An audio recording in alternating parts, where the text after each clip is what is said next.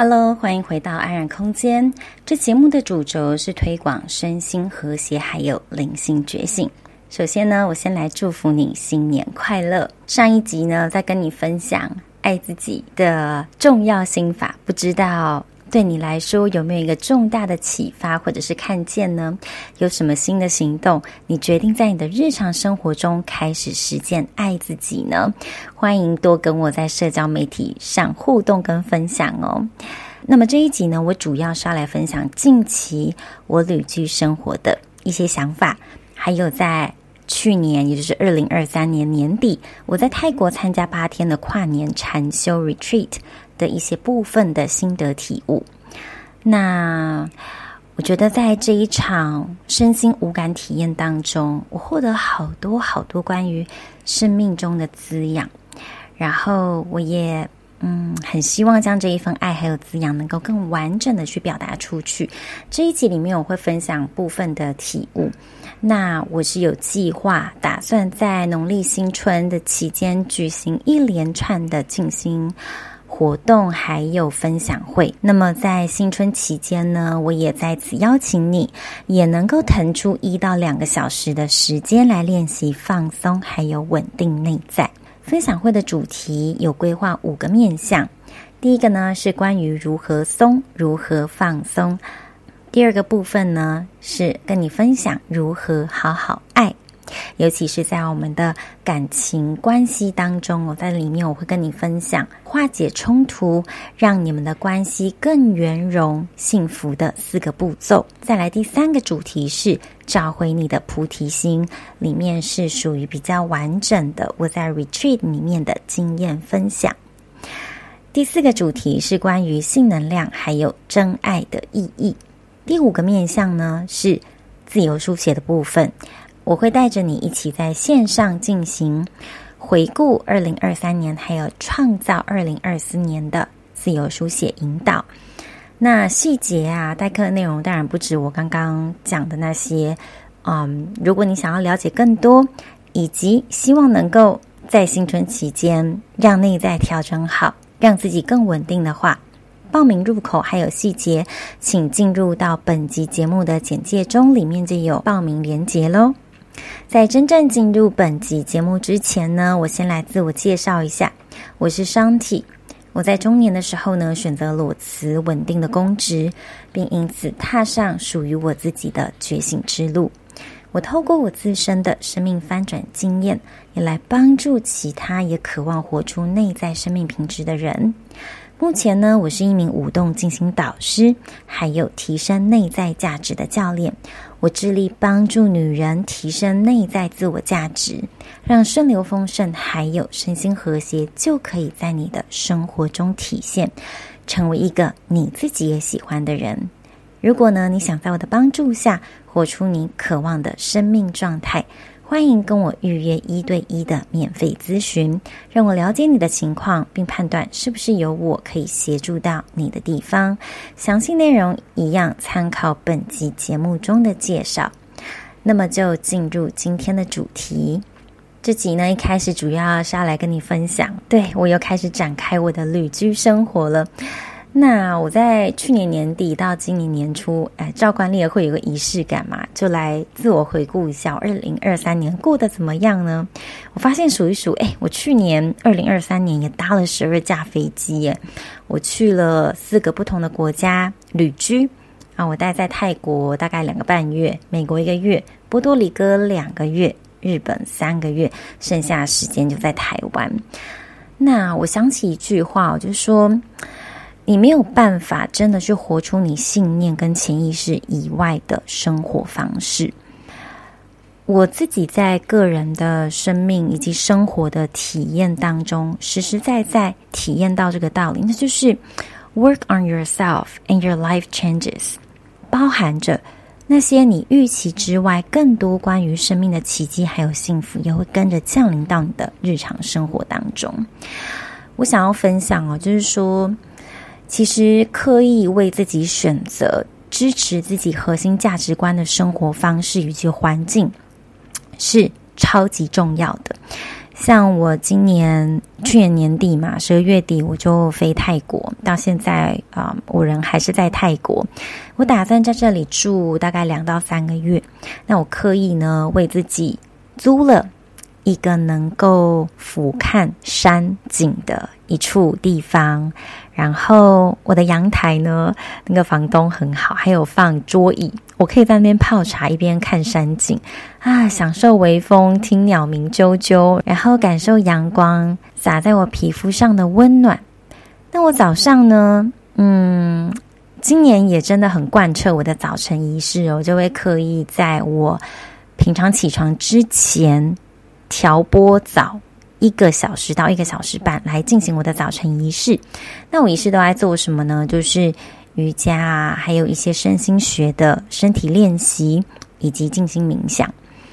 那我觉得过去的我比较难这么持之以恒的每天都这么做，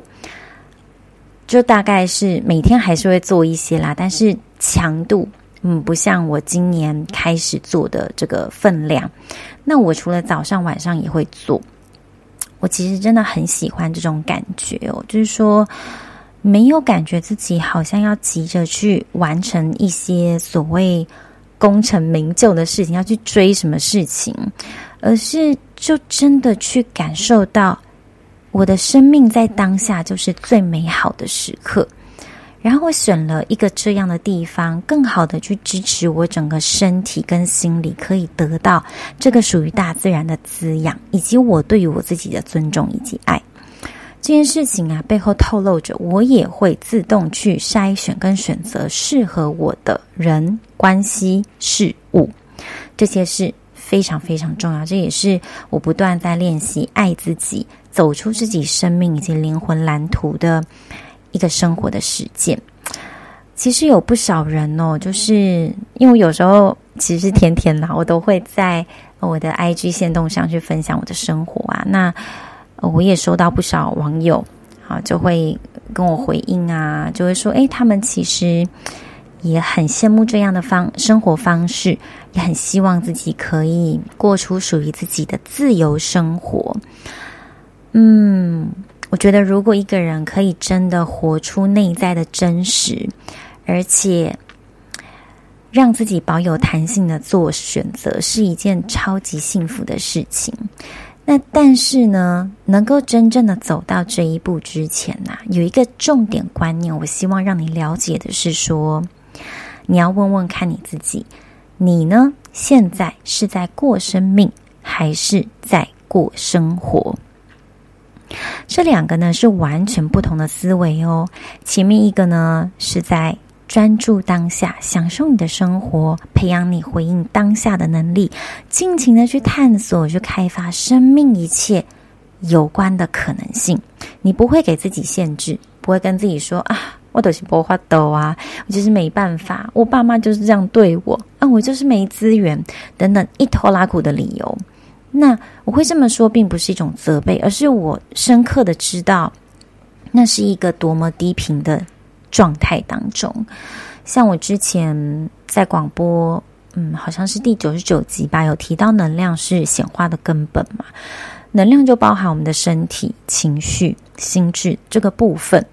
如果我们经常都觉得这个世界没有给我什么选择权，你想你哪来的能量跟那一份期待的心情为自己创造呢？那股能量已经很大的被削弱了。起因就是在你觉得自己。就是没办法，不可能是一个被你生命上发生事情所摆布的棋子。这样想了久了之后啊，真的你的能量就会越来越低频，而你吸引来的回应你这个震动的东西，通常来说也没有办法支持你的生命过得更好，走向一个更正向的方向。那就很容易落入在一个只是在过生活的求生存的模式当中，在这样的模式当中啊。嗯，看似好像就不赢诶，就是一天大概有十几样、二十样待办事项，然后可能你也很积极的，每一个都一个一个 check 打勾都做到了，好像看起来很忙碌。可是其实静下心来想啊，回顾一下，可能你可以在晚上睡觉前就来回顾自己的一天，这一天是不是你真的感觉到幸福、很踏实、觉得很滋养的一天？你有没有生命在前进？还是你只是重复一而再、再而三的去过着一成不变的生活？然后又被内在的焦虑啊、烦恼啊给抓住，觉得啊、我应该还要再做更多关于什么什么什么，好让我之后可以体验到我想要的东西。可是我们却忘了，我们为什么不在当下就为自己创造呢？嗯，其实现实啊跟理想是有一段距离的，而且对大多数来说是很大的距离。这段距离就是端赖于在你自己有没有意愿培养起觉察意识，并且最重要的是决心，下定决心，真正想要去突破跟做出改变。这改变就包含突破你自己的惯性啊、习性啊，还有舒适圈。其实我自己生命走过这些路程，我真的非常清楚那个感受是什么。好几次我都会觉得，哎呀。天哪，突破舒适圈实在是太不舒服了。但是我也不是一个会很逼自己的人，就是现在很多成功学啊，或者是一些很激励的课程，都是要一直你去 push limit。但是我知道我自己，嗯，我知道那样也不是一个非常完全完整以及相对好的一个一个模式啊，就是说我们不可能。永远都保持在一个高峰的状态当中，我们是需要保有弹性、保有余裕的一种随时调配比重阴跟阳的比重的一种生活。包含我自己在面对我的突破舒适圈这件事，其实它有时候前进可能十公分，有时候前进一公分，有时候原地，这也未尝不可啊。重点是。我在我有能量、有力气的时候，持续的前进，这样就好了。那我们突破这些所谓，嗯，我们的舒适圈啊、习性啊、惯性的目的，是因为，因为 you don't know what you don't know，你不知道你所不知道的。如果你会一直想要抗拒那些，比如说。新的观念呐，新的方式啊，然后你真的听了，可是却不想要在你生活中去使用，或真的采取行动，你抗拒这件事，那你又怎么能够去客观看待你生命中想要给你的礼物呢？当然呢、在这个抗拒的背后，有很多事情可以 work on。就是，嗯，像我在带一对一的学生教练过程当中，很多都是在 focus 在我们的心魔，就是什么是阻碍我们真正前进的原因。那个原因很多都是在于潜意识，而不是表象的。我告诉你啊，做这个你就会怎么样。可是我们通常都知道嘛，我们方法都嘛知道了一堆，可是真正能够做出来。又有多少？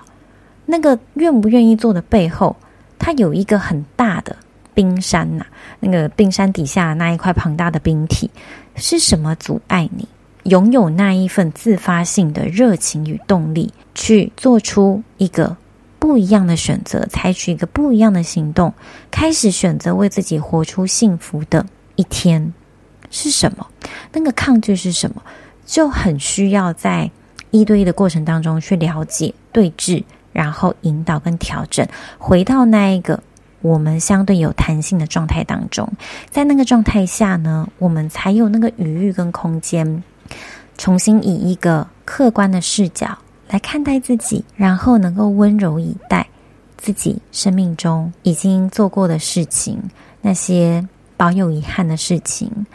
然后有什么是我们现在开始可以开始重新为自己好好活一次的选择呢？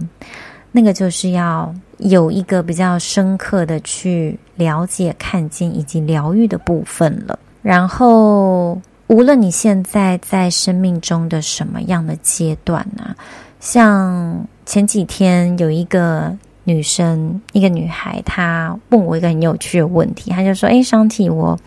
很好奇，你觉得你现在生活中有没有一个最大的挑战是什么？那时候我大概想了几秒钟，我就想来想去，就觉得嗯，对啊，我有没有什么事？我觉得现在对我来讲是一个很大的挑战，嗯，然后好像很难跨越的是什么？可是我仔细想一想，好像没有诶。就是虽然我的生活还是会碰到不如意的事情啊，有可能我的心情还是会被影响，但是我觉得那个影响的程度，好像顶多就是不会超过两天。就我发现。嗯，可能是因为过去的一些不断的实践跟练习，心里面已经有一些能量基础了，一些韧性在那边。那我透过我在教学生的内容，我其实也是用在我自己身上，就是有些比较善巧的工具来协助自己。所以通常我觉得，对于生活中发生比较不如意的事情，通常不超过两天，我就能够恢复到一个比较稳定跟平静的状态当中。那他主要问这个问题的背后，是因为他内在有一个很深的对金钱的匮乏，还有很多对生命的恐惧，对未知的恐惧。嗯，我完全能够懂那样的心情啊，因为从我离开了一个非常稳定的公职工作，然后跳入一个全然的未知，那个就需要一个非常非常非常大的勇气，就是你是进入一个。黑暗当中，然后一个未知，你在跳下去之前，脑海中会脑补很多画面呐、啊，然后自己吓自己。可是当你真的勇敢为自己做出选择哦，你会发现那不是一片黑暗诶，反而它带来了好多原本你想象不到的精彩跟丰富来到你的生命当中。但是要能够真的走到那个地方啊，而不会过度被焦虑、恐惧所捆绑。先需要训练的是我们内在的力量。如果少了这个啊，直接说哈、啊，那老娘不干了，我要辞职，也要追随我内心的那个声音，勇敢为自己活一次。那我必须说，这很有可能是会走向更负向的循环当中，因为首先你就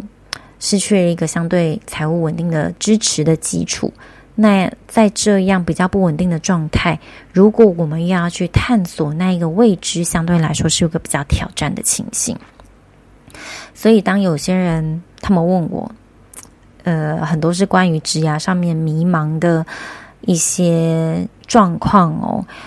我其实真的不鼓励，我完全不鼓励你辞职。嗯，虽然我自己是裸辞，但是我是想清楚了。之后我才做这件事情，所以我前阵子也在社团里面有分享个贴文嘛，在你冲动辞职之前，你需要听看听的三件事是哪三件事情呢？第一件事情，我邀请你思考的是，令你觉得很不舒服的理由是什么？令你在职场上感觉很不舒服的理由是什么？其实职场上的挑战真的不会少，不要讲职场啦，生活中就有很多种挑战了。你的亲密关系、父母间亲子的关系、你跟自己的关系、你朋友的关系等等的。我们回扣到这个职场上的议题哦，嗯，同一个老板，可是不同的员工对同一件事情可以拥有完全不一样的感受。那些真正让你觉得很不爽的事，背后的原因到底是什么？要问问你自己，是不顺你意就想要生气，还是这个职场环境真的是走向一个病态失衡的状态呢？我相信啊，你冷静下来，你就会有一个答案。而这个答案对应的呢，是不同的选择。如果是前面的那个状况啊，就是说你很容易 T-Mobile 啊、北宋啊，心情不好啊。那你需要先学习的呢，就是调服内在的情绪。那如果是后者，就比如说这个职场环境真的是一个相对来说不能够支持你更好的成为你自己，它是一个相对病态的、嗯不健康的职场环境的话，你需要有计划的准备让自己退场哦。这就会关联我下一点要跟你说的。那当然啦，以上这两种。只是粗分，嗯，当然还有其他的原因，所以如果你想要聊一聊的话，私讯我也可以哦。那关于呢，如果是第二种情形，有计划的让自己退场这件事呢，第二点就是你准备好给自己一段时间的预备金了吗？现实一点来说，我们真的都需要透过财务来交换我们。需要的生活嘛，你吃的、你住的、你穿的、你交通的，各种食衣住行娱乐嘛，对不对？那所以真的在冲动想辞职之前，为自己准备一段期间的预备金是非常重要的，因为它会让你在离职后的初期没有收入的阶段，有一种安心的力量来支持你自己，并让你可以相对大胆的勇敢尝试，还有行动，进一步削弱啊你内在很多的顾虑。也就是说，为你自己保有余裕是很重要的。第三个你要考虑的面向是，你清楚自己的内在价值，还有对这个世界的贡献是什么吗？我知道有一些人他还搞不清楚自己要什么的状态下，就毅然决然的冲动辞职，这相对来说对我们一个人的身心是比较挑挑战的，因为这个阶段他还需要很多的探索，而探索需要时间，需要弹性，也需要财务支持。所以总结来说，如果你已经清楚自己留在现有的职场里面的损失到底是什么，还有你已经准备好自己一段期间的预备金，以及你非常清楚自己的价值，还有对世界的贡献是什么，那我就会鼓励你勇敢为自己活一次吧，勇敢为自己活一次吧，因为时机成熟了呀。我当时呢，自己裸辞就是符合以上三点的。那如果还不具足以上的条件，那也没有关系。有你现在需要聚焦练习的事情，而不是冲动辞职。嗯，所以如果你在职场上感到一些受挫，希望以上的分享呢，能够帮助到你，也让你知道你现在可以采取的方向是什么。所以回扣到那个旅居的生活，我就会觉得说，哎呀，我其实真的每天都觉得我好快乐，然后我好感恩这所有一切，我就包含我的亲密关系，我所遇到的人，然后我吃的食物，我居住的空间，这道阳光，嗯，这棵树，然后这一片风景，还有我自己，我觉得每一天，我我觉得我可以真的不留遗憾的，就说。也没有关系，我好像生命到 到了今天，如果突然怎么样了，我好像也不会有什么样的缺憾。那这种状态是一种让我感觉到很安定的感觉，就是说我不会因为内在的匮乏还有焦虑而让我督促自己赶快赶快去做什么。我发觉，嗯，当我很想符合主流价值的时候，我很容易活在那种匮乏。跟追赶、追赶、跑跳的那种状态里面不得安宁啊，就是内在是很难感受到那一份稳定自在与安住的。可是当我真的很刻意把我自己的生活聚焦跟我的核心价值观是一致的，而且我嗯很刻意的去锻炼自己的内在，我就会发现。我就会发现，我现在已经拥有所有我想要的一切了，而那一切跟我拥有的条件没有绝对的相关，而是我选择为自己活出什么样的状态相关。嗯。那这也是为什么，其实我我也持续的不断在进修学习。那很多的进修学习里面都是关于，嗯，浇灌内在的心事，让我自己的内在更有弹性、更包容、更有爱。嗯，而不是去学更多的技法啊，或者是一些关于术啊，也就是方法那些东西，而是。真真实实的去实修的那些部分，而通常实修方法不会很花巧。其实我到后来啊，真的发现，真的能够发挥巨大作用的方法，通常都很简单。但是也因为它很简单，所以绝大多数的人认为它一点都不重要，或者是好无聊哦，或者是没有在马上。看到他得来的效益而放弃了，这是非常可惜的。那我就是要来分享我去年为什么会去参加那个八天的 retreat。我在参加那个八天的僻静禅修营啊当中，我得到好多的滋养。我就记得有一天我在静心大厅上看到，因为他们会挂很多那个啊、创始人，他很喜欢写书法。那他留下了很多的墨宝啊，挂在墙上，其中有一幅呢，写着 “True love heals”，真爱就能发挥疗愈的力量。我当下有很深的触动，就是说，我们经常都在追求那些让我们感觉到啊很安全，嗯，能够给我们爱的那些人、什么事、什么物，比如说啊，很大的房子，呃，存款里面有多少钱，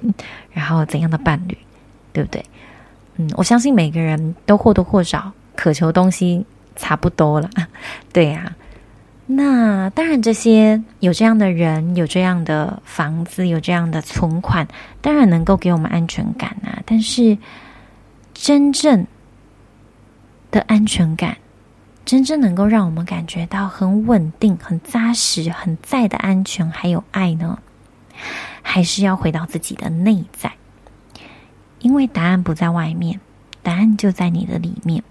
只是你。愿不愿意去看见，还有接受而已。而爱还有接纳的本质，就能够发挥它强大的疗愈效果。这个世界啊，其实你也知道嘛，观察现在很多的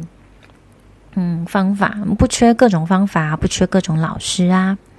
但是我觉得这个世界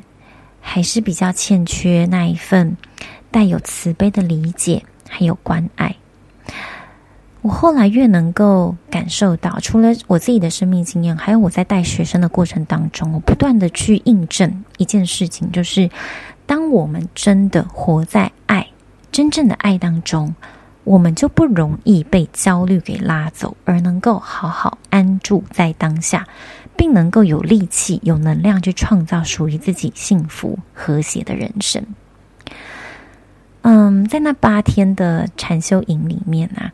我觉得自己真的好幸运哦，然后我也很感谢自己做了这个决定，带我自己，还有我带我自己的伴侣去。其实这是我第二次去参加同一个活动了。那第一次是在八年，呃，不是八年前，五年前，二零一八年的时候。那那时候我是一个人参加，这时候我有个伴，然后跟我一起参加，然后他也很喜欢这整个经验带给他。很大的启发，还有滋养。更重要的是，我们的关系因此更紧密、更有爱、更有连结了。这也是摘会我想要跟你分享一个我跟他在这个禅修营里面一个很刺激的经验。对，那这个地方呢，它的创始人叫做一行禅师，他已经在二零二二年的时候圆寂了。嗯，我特别感谢他的，我就是在。他真的用爱与包容在创造一个净土，就是说，他对于这个人类的爱，对于这个世界的爱，他也在这个地方真的创造出那样的品质。我在那里面呐、就是因为有很多的 呃尼姑和尚嘛。那我印象中啊，我以前在台湾比较常接触到的。呃，师兄师姐啊，虽然我自己没有归类啊，说我自己是信奉某一个宗教，因为其实我有接触过蛮多宗教的哦，就是基督教、回教，嗯，因为我有一任男朋友就是阿拉伯人，有爆秘密了，对，然后嗯，还有接触佛教，那我还是觉得自己是个无神论者，嗯。我觉得我们最大的力量跟神就在我们自己的内在，而那个内在要去擦亮它，你才会看见那一个神，那一个觉醒的种子，那个爱的品质。那我觉得后来也是因为因缘际会下，让我接触到佛法，而那个契机就是一行禅师所设立的每一村。不然以前我是很抗拒佛教的，因为我觉得给我好多教条规范。然后背后有很多的，我不知道哎，我觉得当时的我感受到很多的都是恐吓啊，或者是哎呀，如果我不做这个啊，嗯，就就会不好，然后或者是要要念什么念一百零八遍，然后当我问说，哎，那那为什么要念啊？我看不太懂那个经文的意思哎，那我突然得到的答案就是念就对了，不要问那么多，对你就是好的。又或者是，哎呀，你不念，你就是这个问题没办法解决啦，就是就会得到一个很很怎么说啊？就是嗯，缺少一个可以彼此沟通理解的对话。那我觉得那是比较可惜的。我相信大家在投入宗教的背后，都是出自于想要更好的爱。除了是爱自己，也是爱他人，对不对？也想让自己过得更幸福，也希望他人可以解解除痛苦，脱离痛苦，迈向和谐幸福的人生。但有时候我们表达的方式不是很善巧的时候呢，就会给别人带来了压力。那我相信也有很多人，他们是抱着慈悲包容的方式在对话，那只是。对我自己过去的经验来讲，好像接收到的比较少，而是反而我在一行禅师这边，可以很深刻、明显的感觉出这件事。而且他们每个尼姑和尚都就华也，就是很快乐，你知道吗？就是那八天，我都会觉得，哦，我每天真的都很快乐，诶，就是他们不会给我一种啊，你知呀不，人生就是足苦诶。啊，那个人生就是本质就是苦啊，没什么，就是幸福是很短暂的啊，所以我们要怎么样？没有，他们真的把那一份快乐、内在的和谐跟平静，还有幸福给活出来。哇，我真的觉得那整个是一个身心的整个很大很大的滋养，然后。更多的细节完整，我想要在分享会的时候再跟你分享更多啊！如果你有兴趣知道的话，欢迎来参加。那我主要来提到了一个刺激的经验呢，就是说，因为我们其实每天都有那个小组分享嘛，就是他们会自动把我们分好多不同的小组，然后我们就固定的在那个小组里面去分享自己的生活啊、自己的想法啊，还有一些看见。那我记得好像第二天还第三天吧，我那一组的引导的法师呢，嗯，在听完我简短的分享之后，他就说：“哎呀，双体，那我可以邀请你明天可以上台分享你的伴侣关系吗？然后运用那个那个化解冲突的那个方法，然后去跟大家分享你你用这个方法的实践，好不好？”我就那时候想说，诶，我们在呢，我就问一下我的伴侣好了，我就说我明天再给你答案。然后我伴侣他也很幸运的，他他就是点头了，他就答应说啊，可以进行。嗯，所以其实当天晚上要分享这件事情，那天早上我们就开始思考说，诶，那我们真的要来挑一件我们。过去就是一个多月前，我们当时的一个冲突，其实我们那那个冲突发生之后都没有去化解，一直留在我们的 心里面，没有去谈这样子。我就说我想要挑那件事情，因为我知道我们的那个结还没有哦，那就是还没有解开，所以我想要挑那件事情。那我觉得上台分享不分享其实其次，最重要的是，我希望趁这个机会，能够真的让我还有你的关系可以更好、更往前进。所以那天早上我们就开始谈那一个一个多月前的那一次冲突，结果我谈没几句就 key mobile，就是我 key mobile 啊，我就觉得啊。真的很不爽哎，就好气哦，就是觉得怎么对方反应就是让我觉得哦，我好不被理解，然后又一直被挑衅的那个感觉，我就气到就离开这样子。然后我我还是很感谢我的伴侣那一天，嗯，大概过了两三个小时，他自己也觉得啊、还是要好好谈，所以他就传了讯息来给我，就说可不可以我们再试一次。所以那天下午我们就没有去参加小组分享。可是呢，就花时间，就我跟他找一个地方哦，那个地方就是一个凉亭，周遭都是树啊，还有一大片很漂亮的草地。我们就在那个地方开始好好谈，运用几个步骤，然后逐渐的去推进跟探讨。我们感觉到受伤，也希还有希望被尊重的地方在哪里。然后在这过程里面，你就可以感觉到我们真的接住彼此了，真的被理解了。然后，其实怎么说呢？我很感谢那个法师当时递出这个邀请哦。然后我接下这个邀请之后，真的让我们的关系可以前进。然后那天晚上要分享之前，坐在台下做紧张的，惊到要死，因为想说，哎呦，这一次参加有四百多五百个人，来自世界各地，差不多十五个国家吧。那其实要用英文去分享，嗯，虽然我广播就是就是华语嘛，就是我讲国语，就是很很能够表达我内在比较细腻的一些转变跟想法。然后，当我要用英文去表达自己的时候，我就会觉得，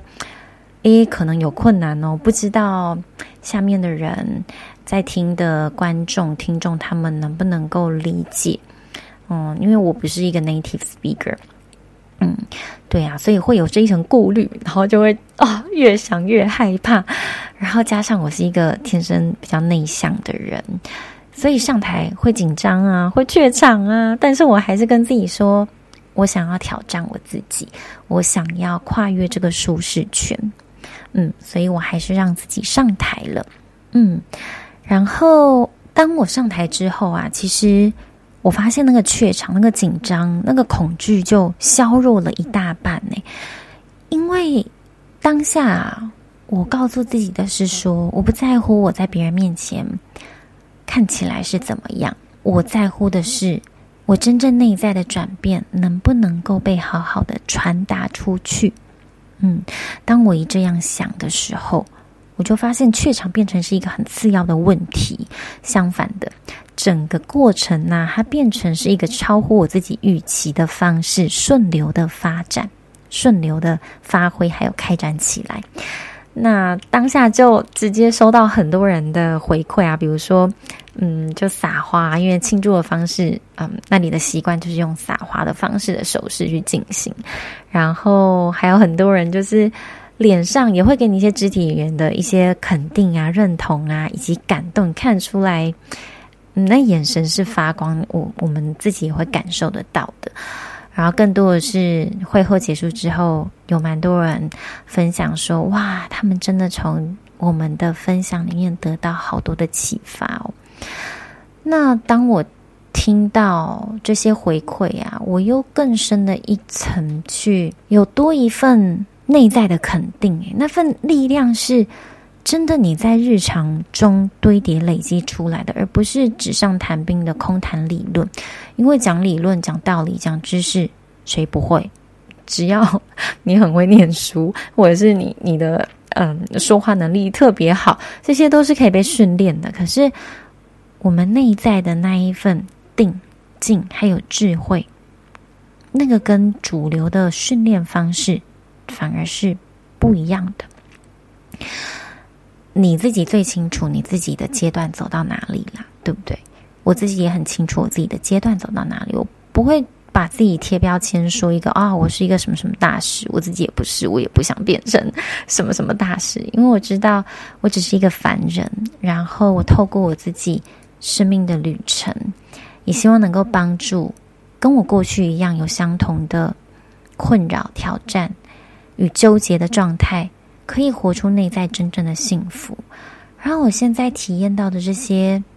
自由也好、宁静也好、和谐也好，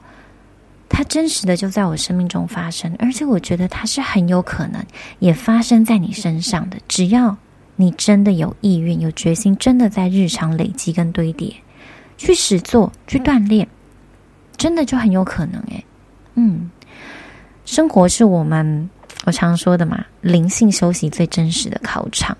对呀、那其实这一次的经验，我很感谢那位法师的邀请啦。然后，嗯、我在想，如果之后我有嗯、拿到主办方的录影档，我再来跟你们分享。嗯，我觉得他们的办事效率好像没那么高。对呀、那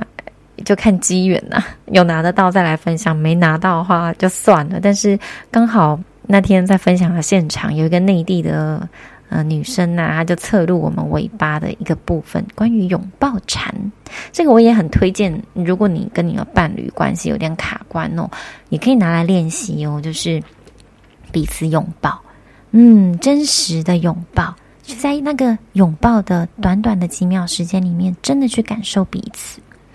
那个是一个好疗愈的事情哦。嗯，然后那个侧录的片段我也放到社团里面了，对呀、然后我直接就有啊两三个学生跟我讲说，哎，上帝，我看到你那个影片呐、我真的就开始回去